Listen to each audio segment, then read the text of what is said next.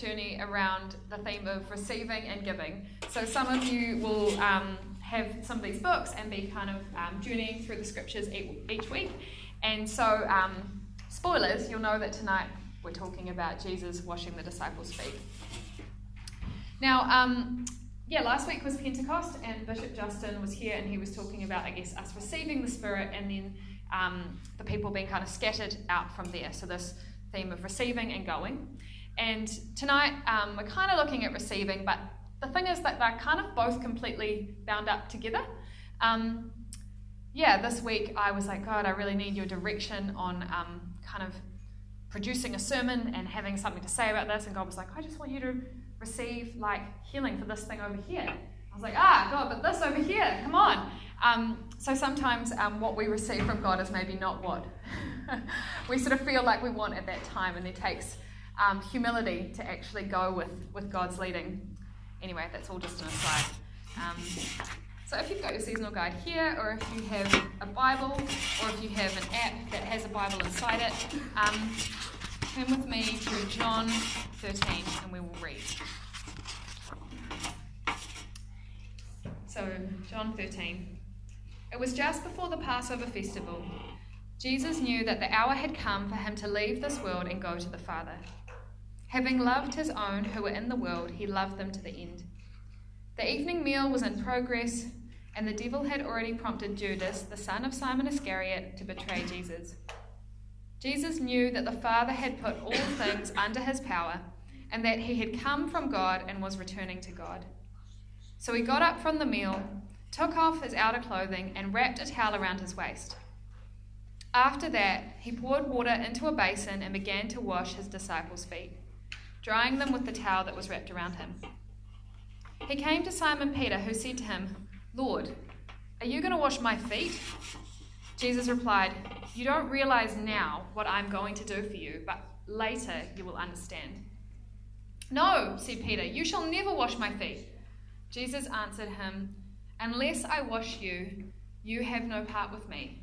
Then, Lord, said Simon Peter, not just my feet, but my hands and my head as well. Jesus answered, Those who have had a bath need only to wash their feet. Their whole body is clean. And you are clean, though not every one of you. For he knew who was going to betray him. And that was why he said not every one of them was clean. When he had finished washing their feet, he put on his clothes and returned to his place. Do you understand what I have done for you?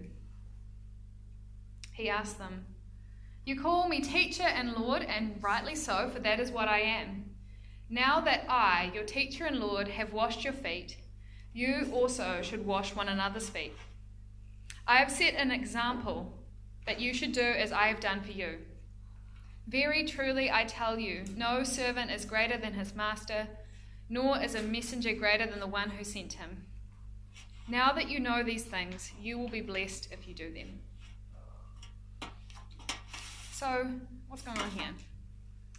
For one thing, um, the context is set that these guys, Jesus and his disciples, are in this room um, for Passover. They've kind of hired a room or come across um, some sort of upper room where they're having a meal together. So, what's the deal with having meals together in this, this foot washing business? Well, um, when we have people over to our house, um, we have kind of the sign up and a whole bunch of shoes all the way up the stairs um, which kind of gives you either the, the written cue or the kind of social cue um, that it's appropriate to take off your shoes when you're at our house.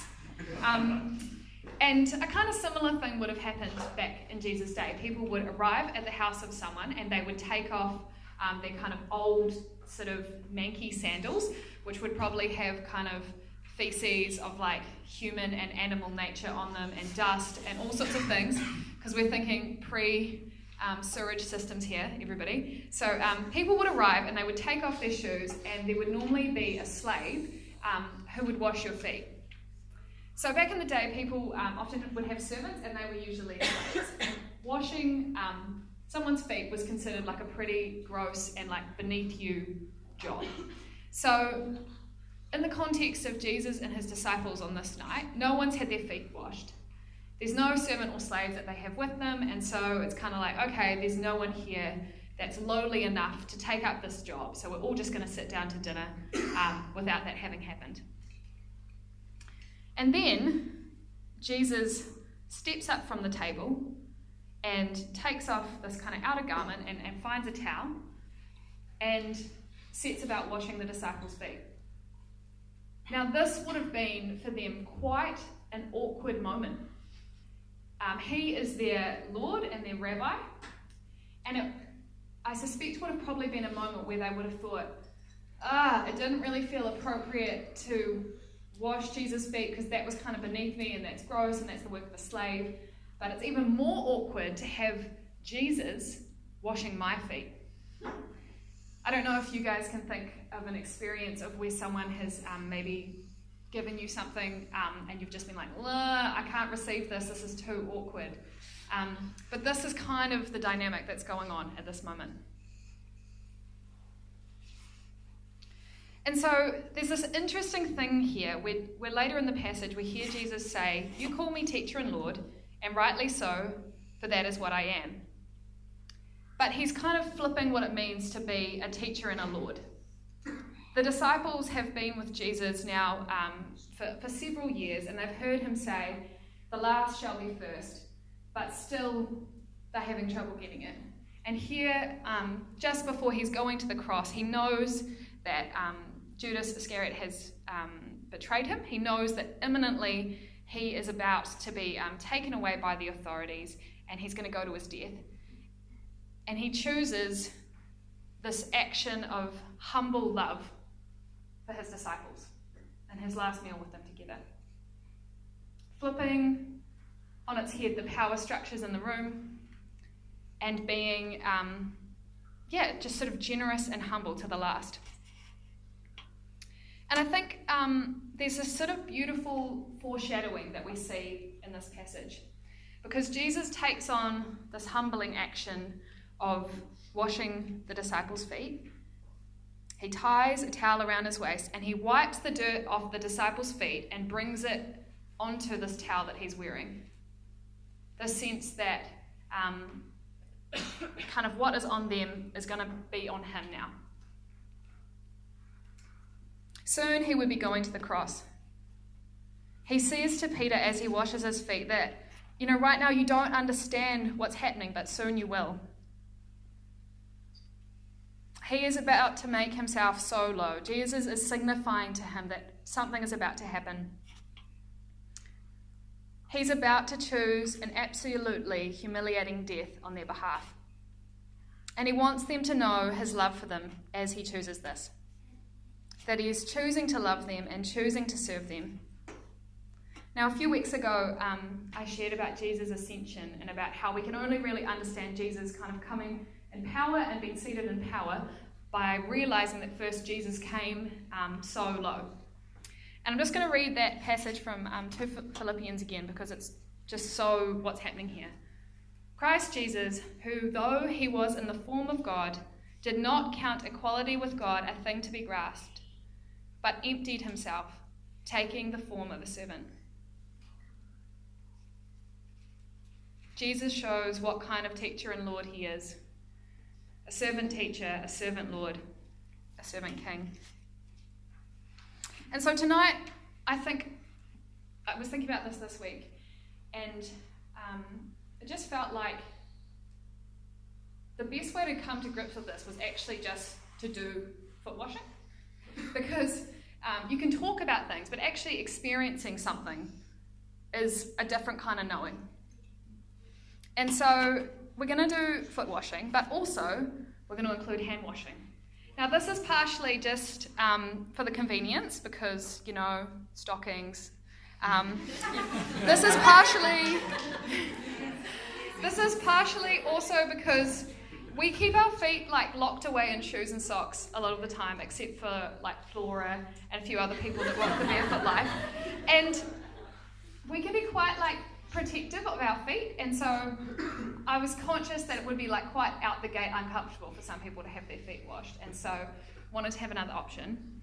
Um, so partially pastoral concerns there, um, looking out for you guys, but also um, the symbolism stands. So I'm just going to talk a little bit about hands.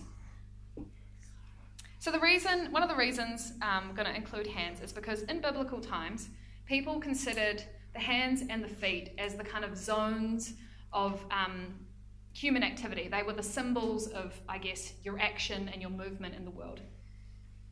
So, when your feet were washed at someone's house, the traces of where you'd been were washed off. And there was a sense of kind of being where you were. And um, during a whole bunch of different kind of um, rituals and, and, and prayer practices, people would use water um, as a kind of ritual cleansing of hands and feet. So um, this was kind of a common symbol. And we get this, right? Like if you are going to, um, yeah, a bunch of different places, water is used as a, as a symbol for kind of um, cleanliness, not just for hygienic reasons, but kind of in a, a spiritual sense. Um, so if you go to an urupā, often there'll be um, water there for kind of cleansing um, when you come and go. And yeah, for me, I find it really satisfying sometimes just to like wash my hands well, even if they're not that dirty, just kind of symbolically. And so, yeah, this kind of use of like washing your hands and your feet um, in ritual was a way of symbolizing that the old has gone and that there was kind of a, a fresh slate. Um, who here is familiar with the play Macbeth? A few people. So um, I remember in high school, we had this kind of awkward situation where in um, year 11, we had way too many people that wanted to do drama. There was a new drama teacher, and she was really great, and so there was just like a surplus of drama kids. And so this creative solution was come up with where um, there was two classes. The first class would do the first half of the play, and the second class would do the second.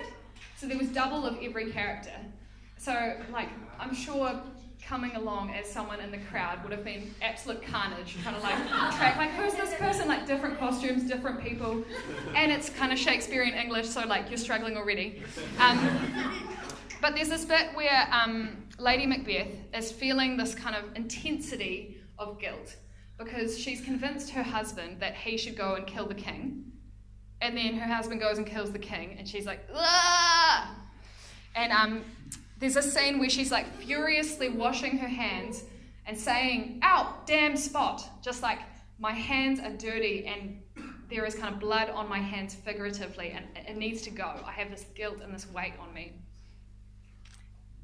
And there's this kind of sense that we have of, of needing to be cleansed. And hands can be kind of that symbol of, um, I guess, carrying things and, and weight. And so, yeah, as well as the awkwardness of about feet. And so, yeah, I just want to frame up two, two reasons tonight why I think um, this can be a meaningful way for us to meet with God.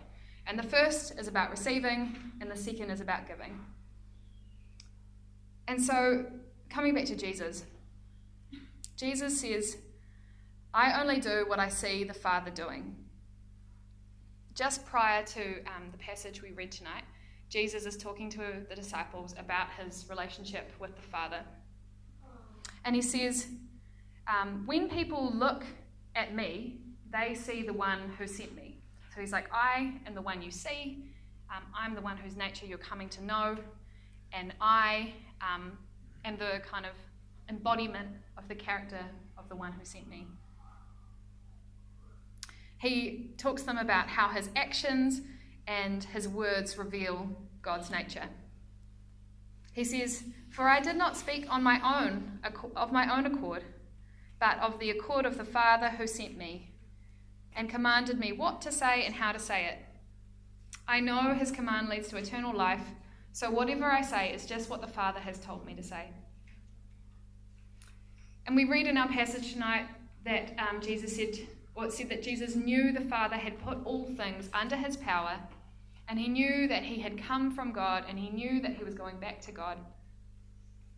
And with this full knowing, this full knowing um, that he has the power of God and that he is um, embodying the character of God, he rises from the table, he lays aside his garments, he picks up a towel, and he begins to wash the feet of his disciples. Literally, the most humbling action that could happen. And it was an expression of his love. It represented his character and the Father's character. And this washing of the disciples' feet was this pivotal moment because never before had a master washed the feet of those that were following him. And so tonight, as you have your hands or your feet washed, I'd encourage you to do so knowing that Jesus first did this to the disciples. This absurd, kind of intimate, awkward thing that they felt uncomfortable about. And that revealed um, the nature of Jesus and of God. That he was close to the details and the dirt of us. Do so knowing that Jesus is the Son whose relationship with the Father shows us what it is to be in relationship with the Father.